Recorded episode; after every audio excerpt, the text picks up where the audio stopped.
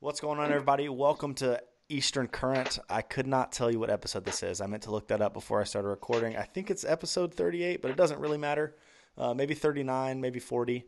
Um, but yeah, this is another uh, Weekend Warrior episode. We've got a really cool guest on, someone that I talk with a lot. Uh, I would consider him someone that's kind of in, in my network of, of anglers that I that I speak with on a regular basis. I think that's such an important um, part of being successful in the water is just kind of keeping up with trends and um, tactics by communicating with other people that are fishing in, in similar areas as you. Um, but but uh, like I've been mentioning in the past couple episodes, we've started a Facebook group. We already had a Facebook page, but this Facebook group is for anyone that enjoys listening to this podcast to come and uh, kind of communicate with other people that enjoy the podcast, and hopefully. We want to create a fishing community where you can make friends to fish with, you know, bounce questions off of each other, ideas, tactics, um, you know, share pictures, share fishing reports, and and hopefully just you know like grow a community of of of life like anglers out there. So um, check that out. It's Eastern Current Fishing on Facebook. You can also check out our Instagram page. It's Eastern Current. Um, our website ET Current. Um, but yeah, we're going to uh, we're going to do another Weekend Warrior episode today. Um, I was just going to do one every other week, but I think I'm going to try to do um, one every week. So the the normal podcast will record live on Tuesday nights where you can check it out on Facebook. If you can't check it out the next day, it'll be live on YouTube as well as the podcast platforms. And then these pre recorded Weekend Warrior episodes, Weekend Warrior episodes are going to come out on Thursday. So uh, be looking for them. They're not going to be quite as long, about 30 minutes. Um, I prefer the 30 minute podcast myself when I'm listening to podcasts. It's just not as much time commitment as an hour, hour and 15 minutes. Um, but yeah, if you if you know any uh, any weekend warrior anglers that you'd like to hear from, uh, just send them over in any of our uh, our platforms, and we'll we'll check them out and hopefully get them on the show. But enough of me rambling. Let me introduce y'all to Griffin Zwack. Here he is. What's up, Griffin?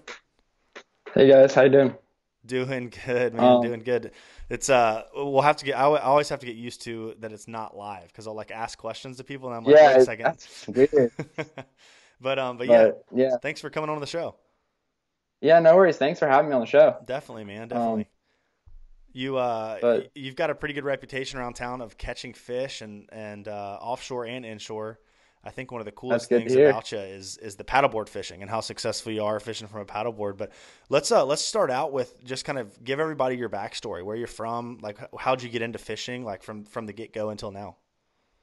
Yeah, so I was actually born in Anchorage, Alaska, and um, up there it's a lot of fishing up there. So uh, my dad, uh, he's a big fisherman as well. He does paddleboard fishing as well we fish a lot, but um, I kind of got uh, introduced to fishing. I got hooked on salmon fishing. And that's a blast, just fishing rivers for salmon. And I started pretty young. I probably like four or five, like, like really young. And um, I, I don't know. After my first salmon, I was just really into it. And every day I would just beg my dad after work, let's go fishing. And then after uh, eight years, we moved down here to North Carolina, and um, I I heard a lot about the red drum fishing, and I, I was really into fishing. I didn't really know what I was doing at first, and um, people like back then paddleboards weren't that big of a thing, so most people would just end up kayak fishing, and um, paddleboards were just starting to come out, like just in general, like paddleboard. Yeah, yeah. So um, we uh, got uh, two boards, and um, one we still have one of them actually.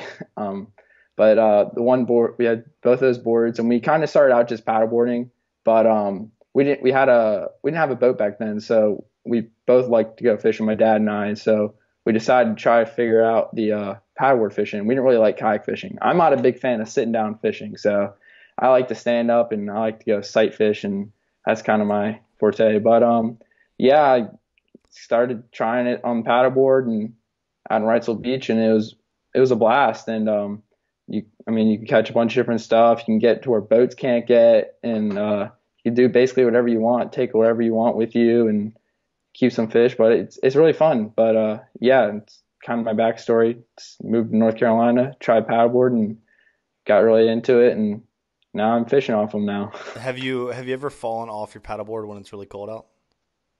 Oh yes, multiple times. last uh last winter, I was um I was just like uh, doing a scouting trip, and I had my phone in my jacket, and uh I was my mom called me and I took it out and it I was putting it back in my jacket, fumbled and fell off or uh, fell on my hand and into the water. And it's like in the winter it's really clear, so um, normally you'll be able to like look down and see it. And I just watched the phone just start sinking back and forth down to the bottom, and it's like seven feet deep right there. but uh, I had to end up. Uh, it was it was probably like a three mile paddle from my house, so it was pretty far. But I didn't have goggles, so I had to like strip down, jump in the water, look for it, and I eventually ended up getting it after like I had to paddle all the way back to my house and back, get goggles, and it was just a mess. But no, I fall off a little bit. I mean, I'm pretty good now to the point where I don't fall off much, but uh, every few months I uh, make a little slip and uh, end up in the water. Yeah, I mean, But, I uh, fall off my skiff sometimes into the water, so I, I know that it's got to happen on the paddleboard some. It's been a while Oh, yeah, since I've fallen off the skiff, but it, it happens. Yeah, I actually fell off like uh, I think last week. I was uh, just messing around and um, um, just not really paying attention. I hit bottom, and uh, I stand on a 45 quart cooler, so I get pretty high up there. And Yeah. so my board's really sturdy, so I'm able to do it. But uh, like sometimes it just I don't know, just balance just gives out on me and uh, topple over. But I normally stand on that cooler, and I was I got a little too shallow, and my fins hit, and cooler kind of rocked forward because it was too light, and off I went. But uh, it happens every once in a while. But Those It's coolers, man, when you don't strap them down and they get that little rock to them, the Yeti coolers, it'll send Oh, you. yeah. Send you. I've used them as like casting platforms before on skiffs and stuff. And like you're saying, you'll bump the sand or something, and it rocks a little bit and throws you off. But I think w- what I wanted to touch on real quick was uh, a point you brought up that I think is so important is about paddleboard fishing and kayak fishing in general is you're you're able to be you can access so much water and you can get to stuff that boats can't get to and you can be in places and get to places at low tide that other people can't get to. And and like we like we know you know the less water the more concentrated the fish especially this time of year. So do you see that giving you a, a large advantage in the winter being able to or really all year being able to get into these shallow shallow areas at low tide Oh yeah, it gives me a huge advantage. Um, most of the boats, like when I talk to people who have skiffs or like flat bottom boats, I mean, they can get in most of the, the spots I fish and like below mid tide. And on paddle boards, like I'll be pulling them over like pieces of marsh or little cuts of marsh and over dry sandbars a lot. Yeah. And um, especially at low tides when you get those uh, really uh, low low tides, um, you're walking the board a lot and like you said, they're really concentrated. It's basically like fish out of a barrel. And if you Yeah. find a school of fish at low tide, it's it's fun. You get to hammer them for a little while there, but uh, yeah, it gives you a huge advantage. And even like you can get to areas where uh, boats are. The only disadvantage I would say with paddleboards is you can't you don't have as much range. Like whereas a boat, you have an engine, obviously, Right. you can get pretty far. But I can only fish a certain amount of water. Um, and I mean, I know that water pretty well because I mean that's the only water I fish.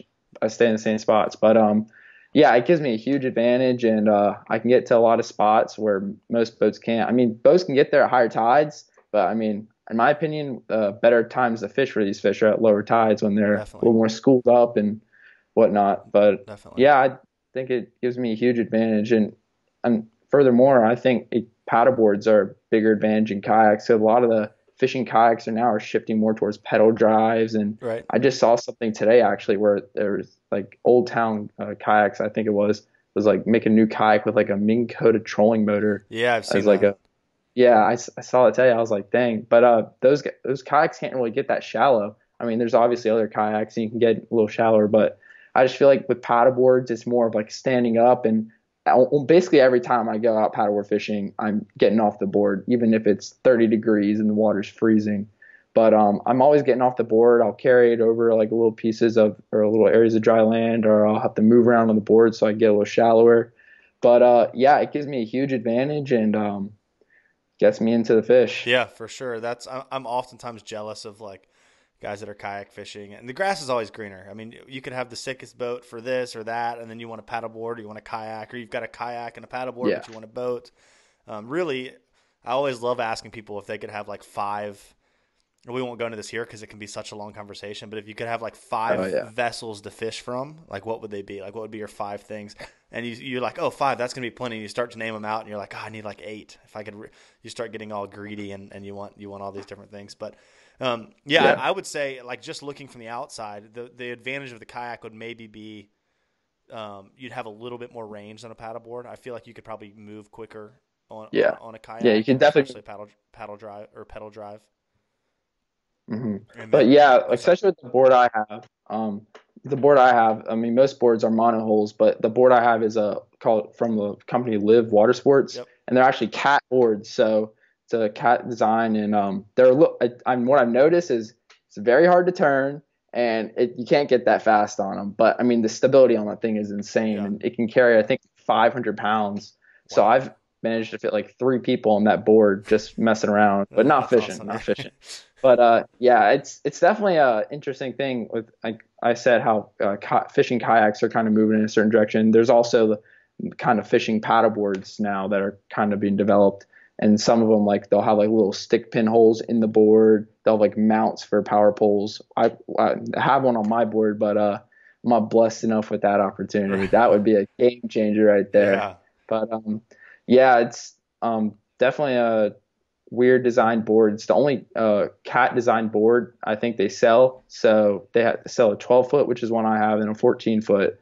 But um, yeah, it's it's a unique paddle board, so uh, gets a lot of looks on the water. But I don't know, it doesn't get as shallow as some boards, but it it does pretty well. I think the stability though factor for wanting to be able to stand up on that uh, cooler and be able to sight fish. I feel like that's key. You know, if you're just kind of paddleboarding and blind casting, the stability maybe you don't need that much. You don't need that height advantage, but but I can see how you know that cat would help you be way stable back there. But all right, so let's talk about this a little bit. You, like you were saying, you've got such a small range. Not a excuse me, I just burped into the microphone. Um, you've got you've got a small range, smaller range with a kayak or with a paddleboard than when you do with a boat. Um, but I think that can be a huge benefit. And, and, and the area that you fish, I was talking with you earlier before the show, and I was like, I think you probably know that area better than anybody because you fish a lot, but you, you focus so much, um, you know, on the water that you can access. And I think that, you know, can be such a benefit for all these people that are that are listening and that are that are using the internet is like trying to learn how to be more successful with the time they've got on the water. Um, I think picking an area and really focusing on just learning every bit of that area at all tides is important. And I wanted you to share a little bit about kind of, you know, how spending so much time um, fishing around Wrightsville Beach has been successful for you. Um, does that make sense as a question? Yeah, yeah, yeah, I understand what you're saying. So, like, yeah, like when you're paddleboarding, you you're obviously not running 30 so miles an hour going past all these spots. You're going slow through all these spots. Like you'd be going the same speed as if you were fishing there. So when you're going through these spots, you're looking around in the water, whether it's the winter or the summer with the water clarity. And I mean, you're going to be seeing fish spook by you the entire time. Yeah. So you really learn spots where people wouldn't think of, like some spots along like main bodies of water that's just like little banks that are really good. There's like fish there, but yeah. most people would just drive by those on a regular day and wouldn't even think to stop uh, stop there. But um, yeah, you really when you have when you find a school of fish or you find a group of fish or something, you really go like go to that spot and just study that spot. Like sometimes when I, after I've gotten a school down, they've been there for like a week or two, and I've fished them a bunch. I can almost go to the spot and point out exactly where I think they're going to be yeah. and go up to it and spook the fish. But um, yeah, it, it really helps you narrow down to know what you're looking for in an area when you go on uh, Google Maps, I know this has been emphasized a lot with a lot of fishermen, and I've uh-huh. heard it on the podcast before. But Google Maps, when you find a school fish or you find an area that has fish in it, you can go look on Google Maps and look for similarities between the places, 100%. and that that generally helps a lot with trying to find new areas. Because I remember when I first moved here, I had basically no idea what to look for. I was just piling around blindly. But now I kind of know what to look for in an area, and I kind of have my six or seven spots I like to hit and see where the fish are, and I kind of know what to look for in each spot, and it's really helpful. But um, yeah, I definitely think going slower and covering the smaller restricted area of water, it really helps you key in on the certain parts of that uh, water and what to look for in the water when trying to find the fish. Yeah, I agree 100%. Uh, what would you say your favorite tide as a paddleboard fisherman? What's your favorite tide to get out there and fish? I think we touched on a little bit earlier. Ooh, um, I definitely have to say, like, depending on how low low tide is, like if it's a low tide, like it's not not a low low tide, I'll probably say like an hour before low tide. Uh-huh. But if uh-huh. you get like a low, like a negative point two or point three, I love fishing like the last two hours of falling. Falling's my favorite tide. Like I, now that I've started to actually like do a little more sight fishing, I kind of like the mid tide ish area of falling. But I don't really I, I'm not a big fan of the high tide fishery. I've tried to look for fish at high tide and it's just like just covering entire ocean of water on a little tiny paddleboard. So right. it's kind of hard to find the fish. But yeah, I, I definitely agree. think low tide's best. I would agree. It seems like for me, if I if I am going to be successful at high tide, I've got to find those those shallow dead end fingers where, you know, those fish are pushing back up and sitting back at a dead end, um, and hanging out, kind of trying to you know get in the shallowest water they can, which they don't do a ton this time of year. You see that more in the mm-hmm. summer with a layup on those grass edges back in the back. But I'm with you, man. It can be so daunting at high tide when, you know, you check your one or two spots that you thought were going to be good, and then you're like, oh gosh, what do I do from here on out? And even booking mm-hmm. trips. I mean, all my trips are booked around sight fishing trips, at least booked around, you know, the specific lower tides, the last two hours of the falling, first two hours of the incoming, and um, yeah, that that's cool. It's it seems like too those last two hours of the falling tide. Um, like you were saying, or mid tide to low, the fish feed better. Like you see them actively, um, you know, hunting pretty hard. And then at dead low, I, I feel like some of the areas I fish, like I'll, I'll, see very little activity when the tide is slack or when it's falling, and then when it's incoming, they'll be feeding really hard. And then like up here, up north, I feel like it's vice versa. It's like that last bit of the falling tide, they're feeding really hard, and then the incoming and slack, it kind of slows off a little bit, but there's always I think it's spot dependent too. Like certain fish in certain mm-hmm. areas will feed hard at certain tides and and vice and and vice versa. But um, yeah, that that's cool. That's uh, I always like to hear what people you know based upon what kind of fishing they do, what they look for tide wise.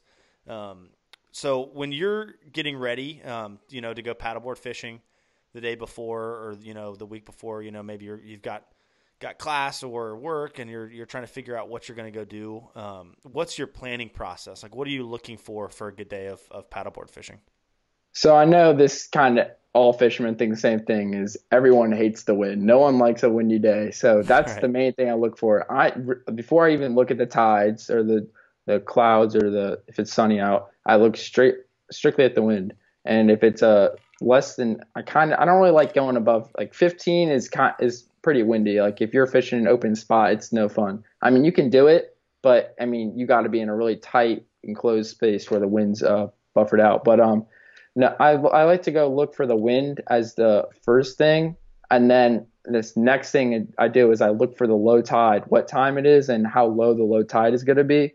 And depending on that, if it's like a low, low tide in like the mid morning, I'll try to get out uh, probably like two or three hours before that and kind of just look around. And I like to go. I, lately, I've been doing a lot more sight fishing, so um, it's more. I'm getting out and having to spend more time in the water, which I've never really done in the past. But right. um, I definitely think the key factors when it comes to paddleboard fishing is one, 100% the wind. Is you yeah. want to make sure you don't have a lot of wind. Now on glass calm days, sometimes it's weird. The fish is really spooky and it's hard to get them. So sometimes it's nice to have like that little five mile an hour, a little bit of ripple on the surface. To, yeah, I agree. So it's not as spooky, but it's definitely the wind is the first thing I check for, and the second thing I check for is the tides, and then I kind of just go based off that. I could really care less honestly about if it's sunny or cloudy for the most part. For sure.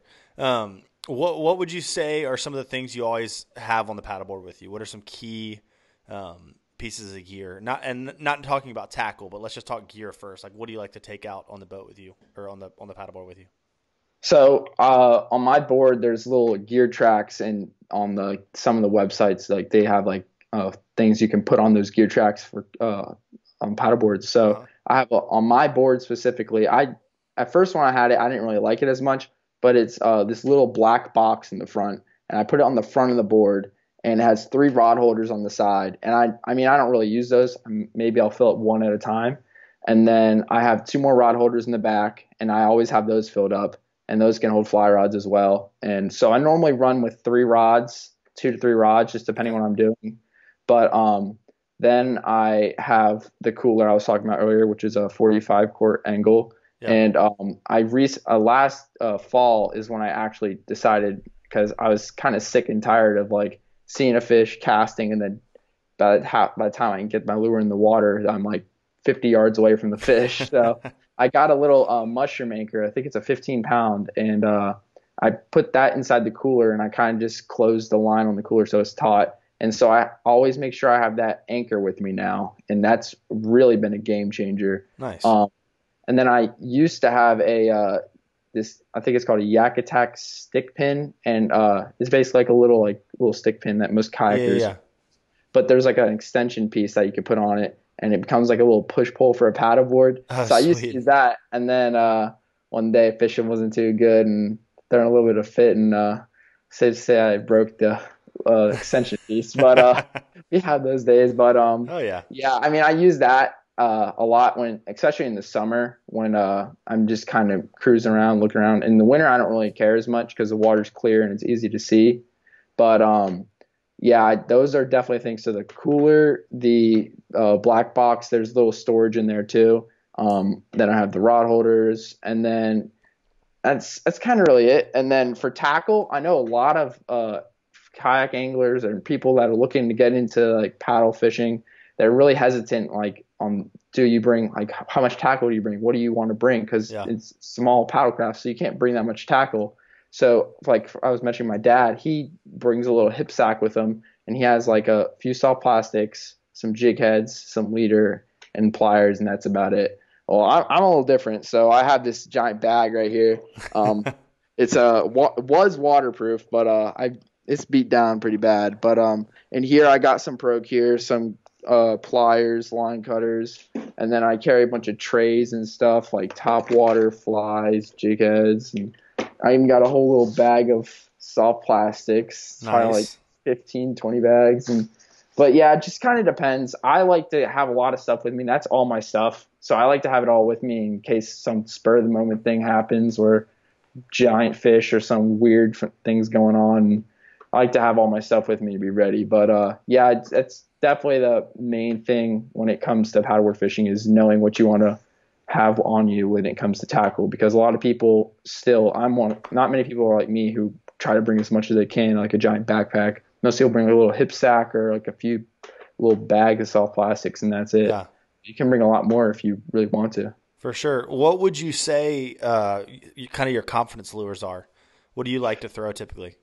oh so it's it's been all over the place in the past like half year. It used to always be the one eighth ounce uh, blue water candy aftershock jig heads whatever Yep. color. That, that was my go-to jig head right there. I i mean i catch h- hundreds and hundreds of flounder on those and i catch a bunch of drum and then i get a little DOA uh, jerk sh- like a little DOA split tail minnow Uh-huh. the Fiji chicken. That was really good. I haven't really done i didn't really do well with it last year but that was really good. Um i like the white any white soft plastic i really like. The white Gulp shrimp if the fish are being really finicky or in the winter they're just not having it i can always go to that. And expect even with flounder in the summer i mean that it catches everything honestly. I Yeah. caught everything on that.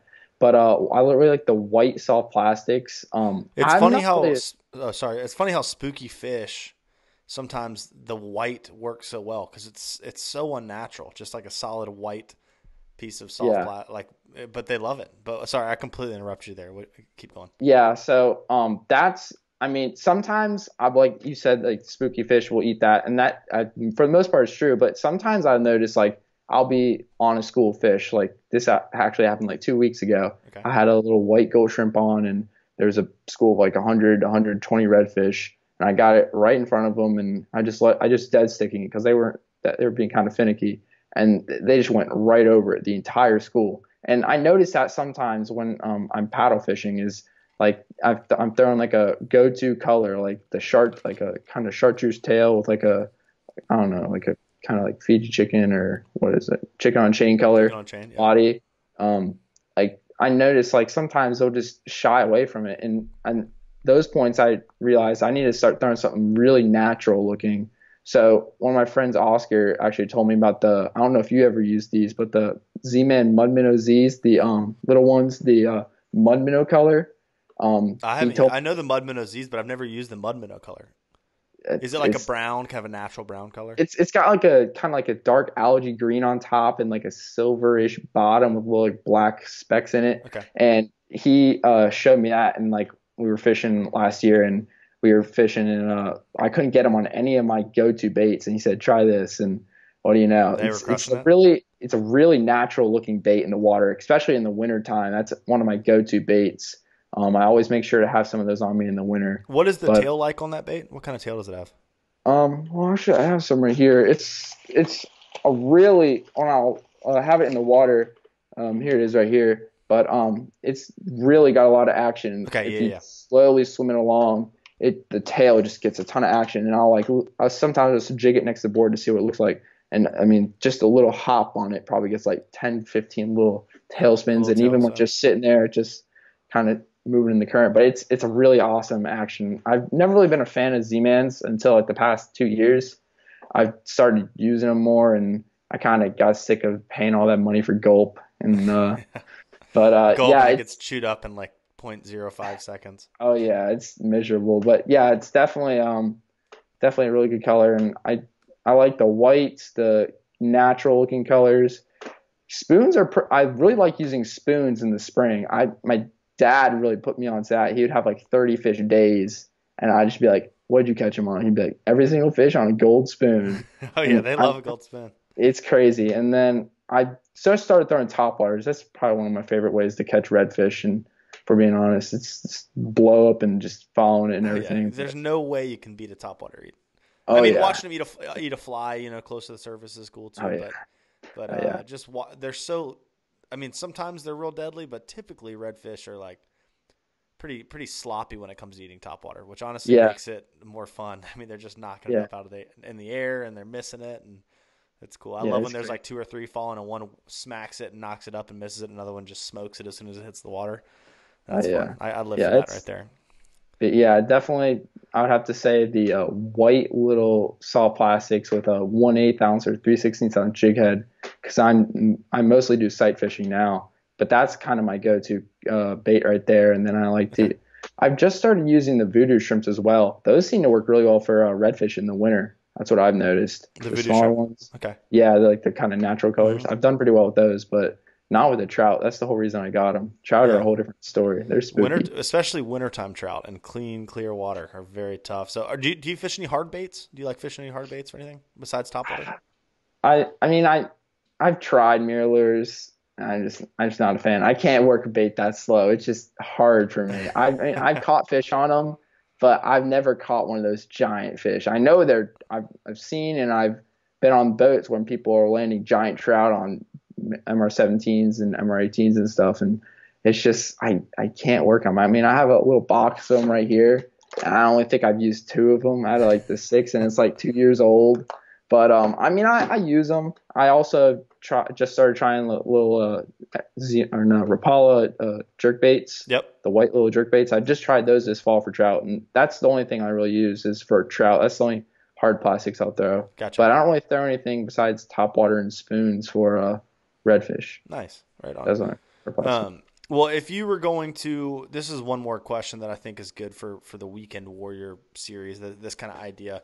If you were going to be, you know, fishing a new area, what are from your paddleboard? What are some of the the things that you're going to be looking for? Um, it, it, say you're going to from your launch, like you're, you've picked your launch, but you've picked this area because the the water you're looking at going to has like these these things. What do you look for in the marsh for for good fishing areas so one of the main fish things. themselves?